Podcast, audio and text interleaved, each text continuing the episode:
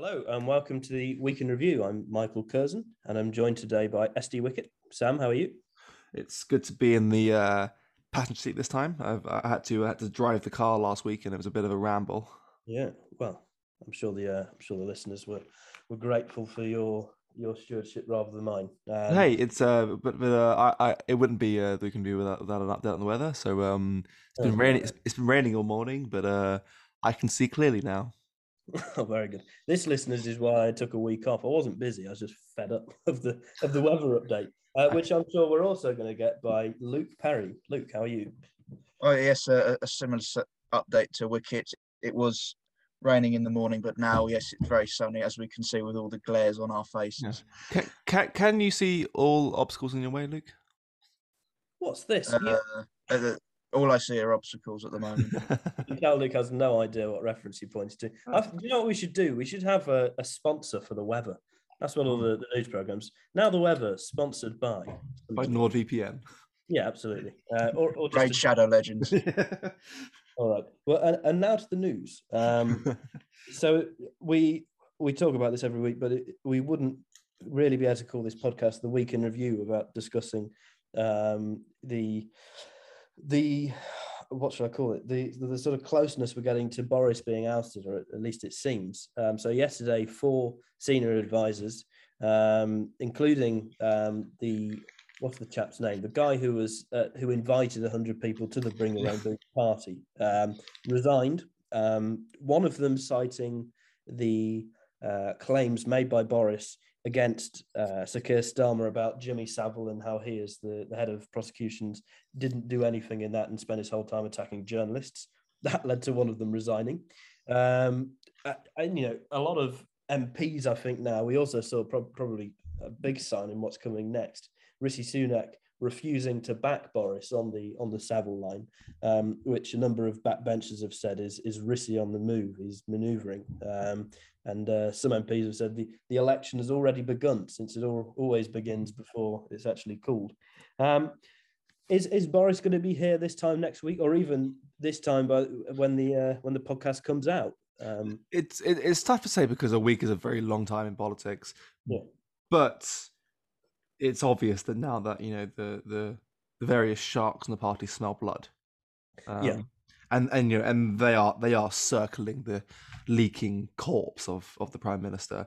Um, it'd be interesting to see. You know, it, it's, it's fascinating as as someone like myself who doesn't really particularly believe in politics as as as how it is portrayed. Um, something else is happening under the surface. Um, I guess time will just tell. I mean, it looks very precarious for him. I think the the the the uh, the aide that who's who's uh, leaving will hit him the hardest is uh, is uh, Munira Mirza, who's yeah. supposedly, supposedly, been a friend and confidant for over a decade. It, is, it was of his um, uh, uh key key role in his uh, his uh, Equalities Commission. Um, right. Uh, yeah, I mean, it, it, you know, obviously he's he's he's, he's leaking. Um, Mm. Um, it, it would see if, if there's any, you know, organised push against him. But um, I mean, Rishi's sort of been. It felt like Rishi's been sort of distancing himself from the government for quite some time now. Purposefully, I think that's what yeah. I was talking to some uh, MPs yesterday, and their view was very much that he's been playing a disappearing act.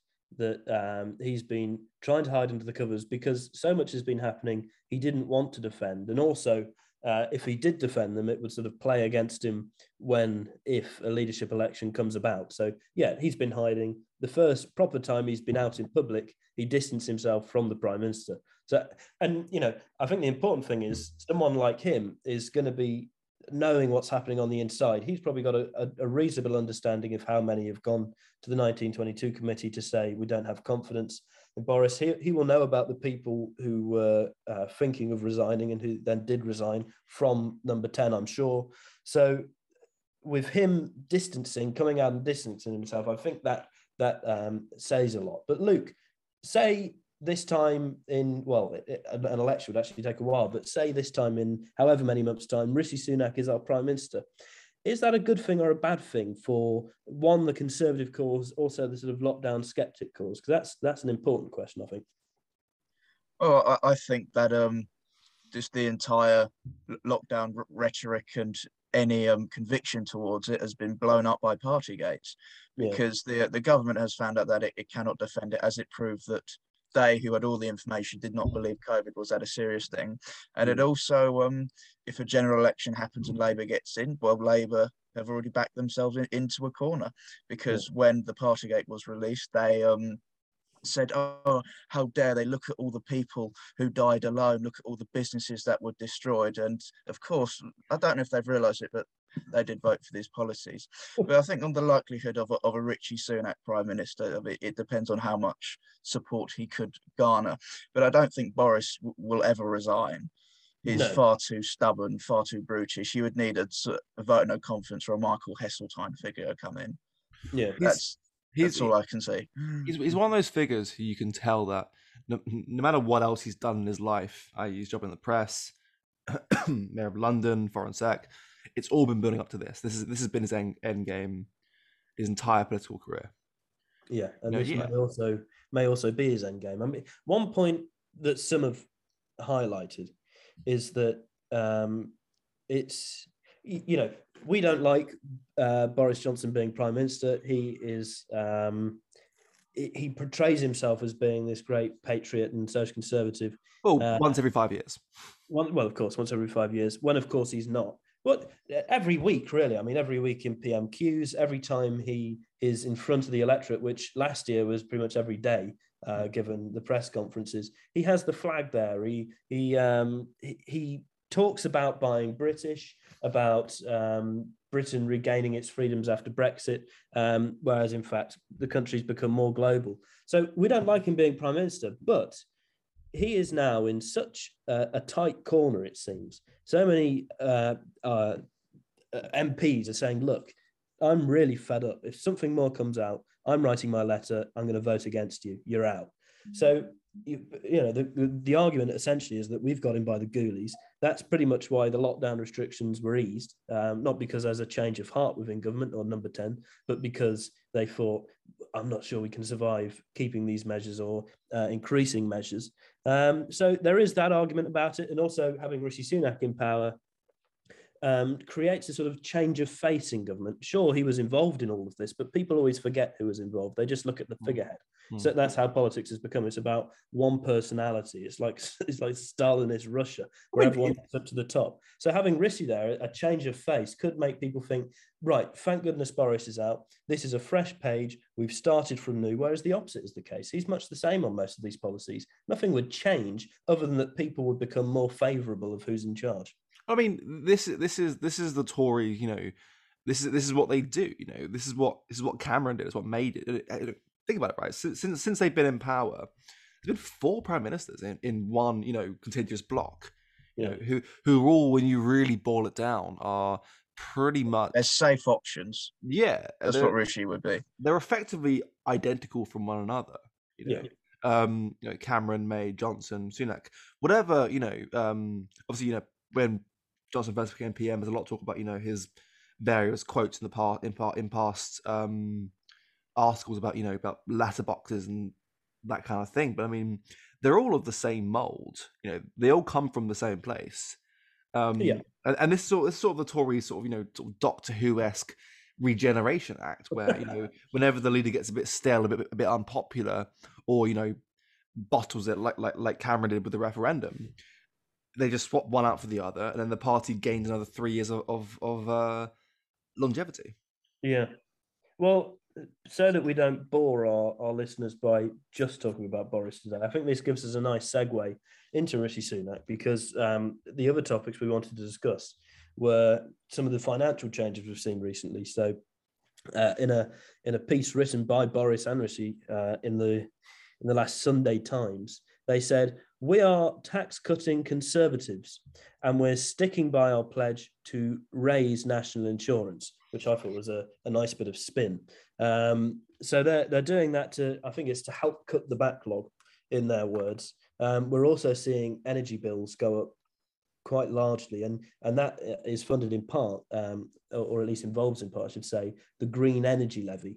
Um, which is basically the taxpayer uh, subsidizing um, net zero targets and all such things like this. Um, so do you think that the electorate would be uh, unforgiving of Rishi for the fact he actually has been uh, at the realm of the uh, uh, as chancellor while all of these hikes have been taking place? I think I think the problem is that with with economics and the, and the, and the treasury, it's so wrapped up in in jargon and sort of you know techno speak yeah. that the average person just you know looks at those you know multi-syllable words, gawks, and sort of just leaves it leaves it to some nerd to figure out. You know, I mean, I think I think the, the chancellor will always take less flack than the PM. You know, with with austerity, you know, Cameron always got more flack than Osborne. Um, I, I don't I honestly I don't know. I think uh, on some level, people you know you won't have people in the pub discussing the finer points of inflation and and you know and interest rates, but you will find people go, well, hang on, my week's up has doubled in the last year. Yeah, people notice real economics rather than um, yeah, as it as it appears in their daily life, rather than you know what's coming out of the treasury in terms in in terms of you know five thousand word white papers with you know chock full of jargon. Mm. Um, I think with that they'll just I think people will become angry at just the wider system, which is a good thing. Um, yeah. Because you know, after when you really dig down, you realize that people like Johnson and Sunak are just apparatchiks in a wider in a wider system. Hmm. I also think it will whether Sunak gets a lot of heat. If it would, it would depend a lot on spin. Because look at how the media have portrayed the pandemic. There have been backlogs because of COVID, not through lockdowns. So whether they yeah. can say yes, we've had to raise these taxes, raise national insurance. I'm sorry, inflation might hit a bit, but we just came out of, of a horrible pandemic and whether that message will be given to voters and whether they'll take it most likely they will i think that will just keep them under the under the umbrella for a bit but and yeah, uh, as, as yeah. you say when people are discussing at the pub they don't discuss you know what country the foreign minister went to today that they discussed that no, no they've lost their jobs they're they might lose their homes and that's what gets people angry that what gets them voting mm-hmm. yeah and, and and you're right about that because people i mean if they didn't wrap it up in in in, in econ jargon, people would be rightly furious because they're, they're being hit with the bill for the government's own mismanagement. You know, mm. like th- there was no public mandate to turn this country into a COVID response with a nation attached to it. You know, pe- people didn't ask to ha- for the backlog. You know, people didn't. You know, pe- people didn't say, "Oh, hey, um, I know, I know, I've got this lump on my on my neck, but um, that's fine. J- just carry on treating people for you know." People for COVID um, and leave, leave, us to it. I mean, the, the, backlog is entirely the government's own doing, and the fact that um, they have to foot us with the bill is is is ludicrous.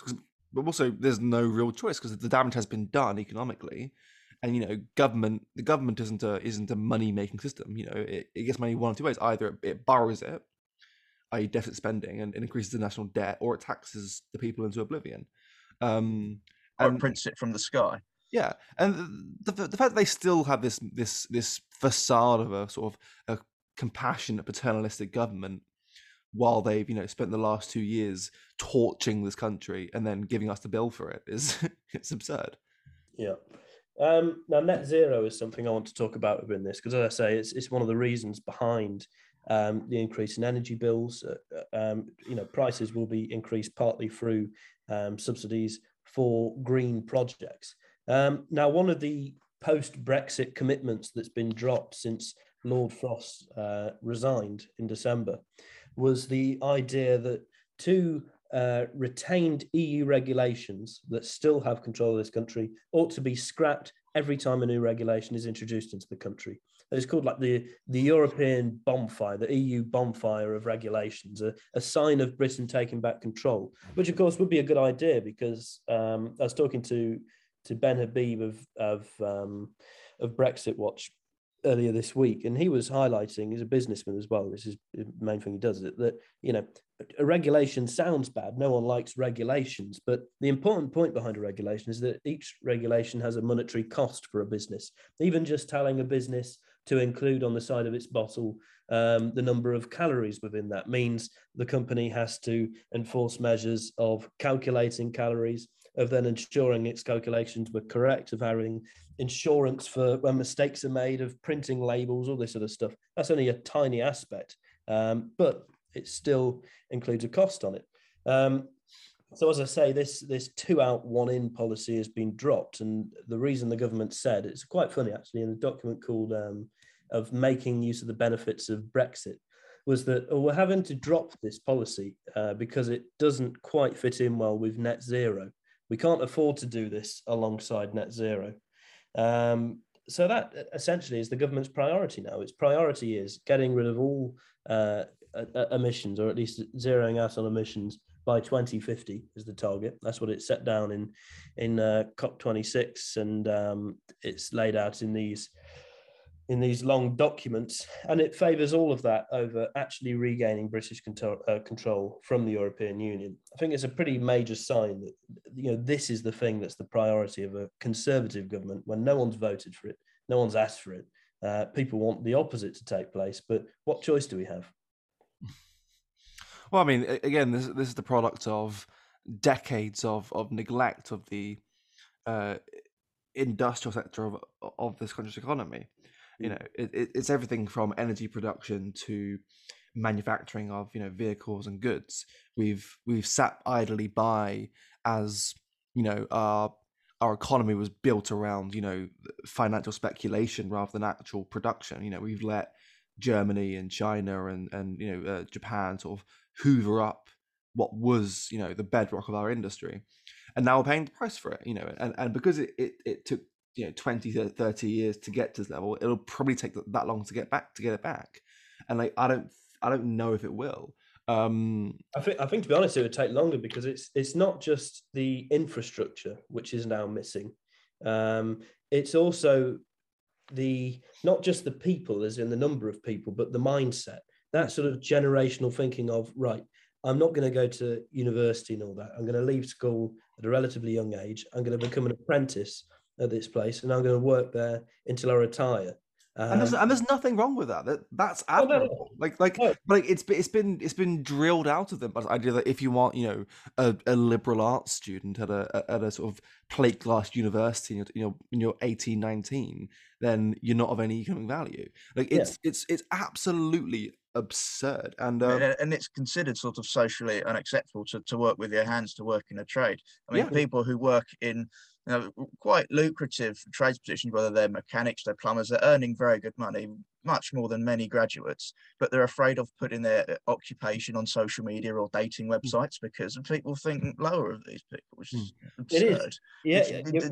for an economy it's suicidal it is, and you're right on the money point as well. I mean, uh, some apprenticeships, obviously, some apprenticeships can, can, you can get absolutely you know next to nothing, but uh, you know I know plenty of people from where I'm from who who did these apprenticeships who got a good amount of money while doing it, who then got in the job, very soon rose up. They're earning you know massive amounts of money without debt.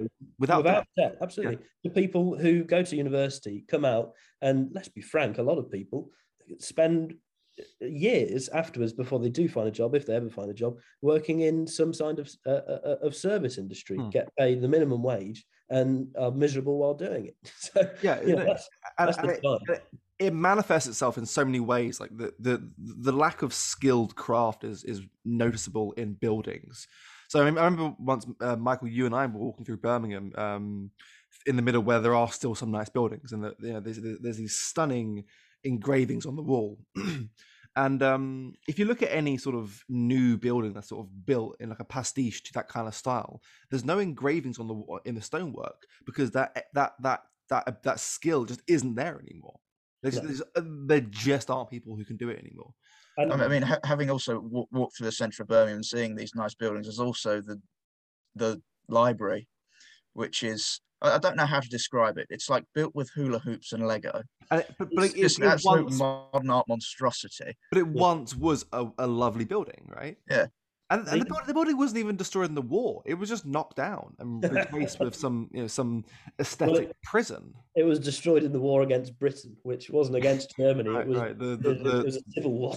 the war on beauty, yes. Um, on on that area in Birmingham, anyone walking through it, um, walking towards the library or towards the um, the is it the NEC or the NIA, the one with the symphony hall inside it? Yeah, the NIA. NIA. Um, anybody walking through that area, it's actually quite depressing when you do it because you you walk past these massive, hideous buildings. The library, as you say, Luke, is mental. It is. It's like God opened up a pack of hula hoops uh, and dropped them on the floor and and thought, "Ah, oh, leave them there. That works as a library." It is. It's, it's like the hula hoop of Babel. Yeah, it is disgusting. But not only that, this is a massive, uh, ginormous building. You've got plenty of other buildings around it. You've got HSBC building nearby. You've got all these massive things, and in the middle, there's a, a, a, tiny old church. You've got the town hall there, which is absolutely dwarfed. It's a, it's a great building, but it's dwarfed um, by those around it. And then you've got this nice, um, it's like a monument, I think, to those who died in either World War One or World War Two, if not both.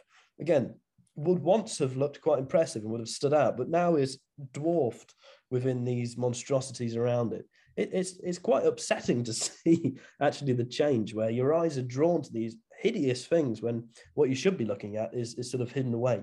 And by the way, this is a side point. Sam, you'll remember this. I, I think I saw it with Michael at another stage. I don't know if I've told you yet, Luke, but there's a really nice uh, monument around that area uh, for the Black Lives Matter movement um, and it's got it's got people kneeling and it's it's got um, you know lots of people from different cultures together all saying it black lives matter standing together it's got slogans on it guess who was the creator i didn't know you did this in your spare time but on the plaque at the back it said created by luke perry so well, this guy's yeah. a phone well I, I need them to gather somewhere Actually, so, we, we were walking through. I'm like, hey, this is funny. Look at this. So let me, let me around the back of the statue. It said, "My Luke Perry."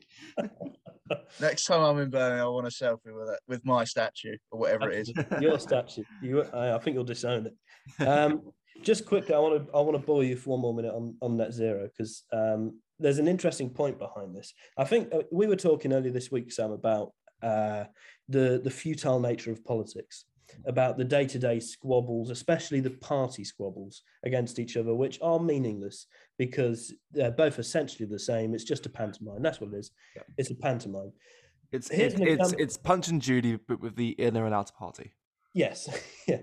Here's an example of that. So when the policy I said about earlier was scrapped, when they said we're getting rid of the two out, one in policy because it doesn't comply with net zero we had a load of people come out and say this is the wrong idea. We had politicians say uh, Lord Frost's great policy, because it was Frost who was sort of aligned with this policy.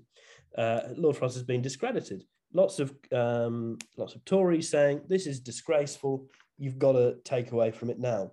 None of them realise because they haven't read the agreements, and this was pointed out again by Habib, who I mentioned earlier, that in the in the trade and cooperation agreement we signed with the European Union, um, that, by the way, Lord Frost negotiated um, and which Boris Johnson signed.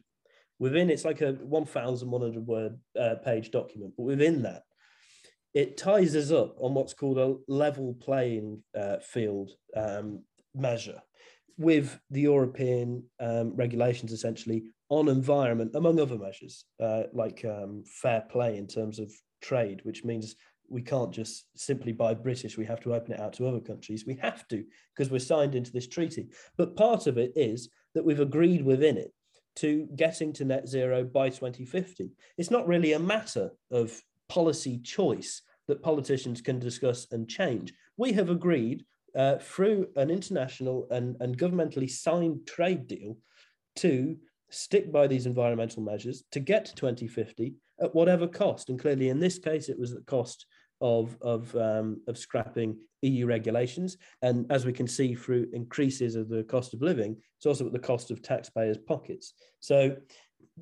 it's it's one of those points where it's really important not to look at the political squabbling and say Boris, you're doing the wrong thing. Uh, this is a disgrace. Change it. It can't simply be changed because we have signed into it, into an international agreement. It's the agreements we need to be thinking about rather than the day-to-day policy squabbling. Uh, that's that's how we get stuck in these things. So we much, so much, so much, for uh, taking back control, eh? Absolutely, yeah. It, it, and you know the same with the Northern Ireland Protocol, as we know, where the, the European Court of Justice uh, has to look at the products going into Northern Ireland, which is part of the UK. So we've we've set we've uh, essentially annexed part of the UK uh, and given up on them. You know these things are disgraceful. They really are, and it's it, it is a shame because a lot of people put their hope in the idea of Brexit, which is why, on reflection, I wouldn't support. At the time, I supported a referendum, but I was I wasn't old enough to vote. I was over 16 or 17. And I wrote about it in the local papers and that and asked people to vote uh, so, to leave. But looking back, I think the referendum was one of the worst things that could happen because we've now signed a load of international trade deals and agreements coming out of Brexit that have massively harmed us um, because we allowed the Conservative Party to decide what Brexit was. We voted, we, we pulled ourselves out of the European Union, not by electing a government that wanted to do it for the right reasons, but by having a referendum which put in control the people who love the European Union, mm. who love globalism, who want these net zero aims, talking about that, which are all. But Boris only really sided. Boris only really sided with Brexit for political opportunism, didn't it? Yeah. It took two days before he came out in favour of leave. He, he, signed a letter or something. He he wrote two articles. Yeah, he wrote two articles. It was, was worse, I remember. There was a genuine populist moment, a genuine, you know, kickback against the establishment, and it took the establishment about a year and a half to steal it, to steal it and co-opt it. Yeah, yeah. but this, I think, Sam, is it brings us back to what you said earlier with the financial questions. No one in a pub talks about the financial questions. It's too difficult. All you talk about is losing your job. Exactly the same with Brexit. No one talks about uh, page 179 of the Trade and Cooperation Agreement uh, and and how we're tied into um, into pursuing net zero. No one talks about that because they don't know it. No one reads it. And fair enough, I'm not, that's not criticism. It's just an obvious fact. Um, what people do talk about is we've regained control. Simple as that. People talk about sound, sound bites in pubs. They don't talk about the detail. And you know that's how the government has managed to win over the situation. And they've done a, unfortunately, done a bloody good job of it. Hmm. Um, so yes, that's that's upsetting. But there you are. Yes, there we go. Is that the week in review then? I think we've been going at it for about the time. So there you are. We'll, You've been going at it for us. The, the, the, week has indeed been reviewed. The week yeah. has been reviewed. I it's been given one star. One star. Oh dear. Right. Which, well, is, uh, which is up half star from last week. So uh... yeah, yeah, improvement. yeah, yeah. Well, on on that jolly note, uh, thank you for listening. Have a good weekend uh, and do something you enjoy and try not to read too much of the news. Maybe that's maybe that's the answer to all this. Um, and we'll be read, read some of uh, read some of my uh, uh, lovely poetry. Yeah, read some of that's a yeah that's a nice plug. Read some of Sam's new poetry on his Substack account, which you'll find linked on his Twitter. There you are. Thank you, everybody. Enjoy.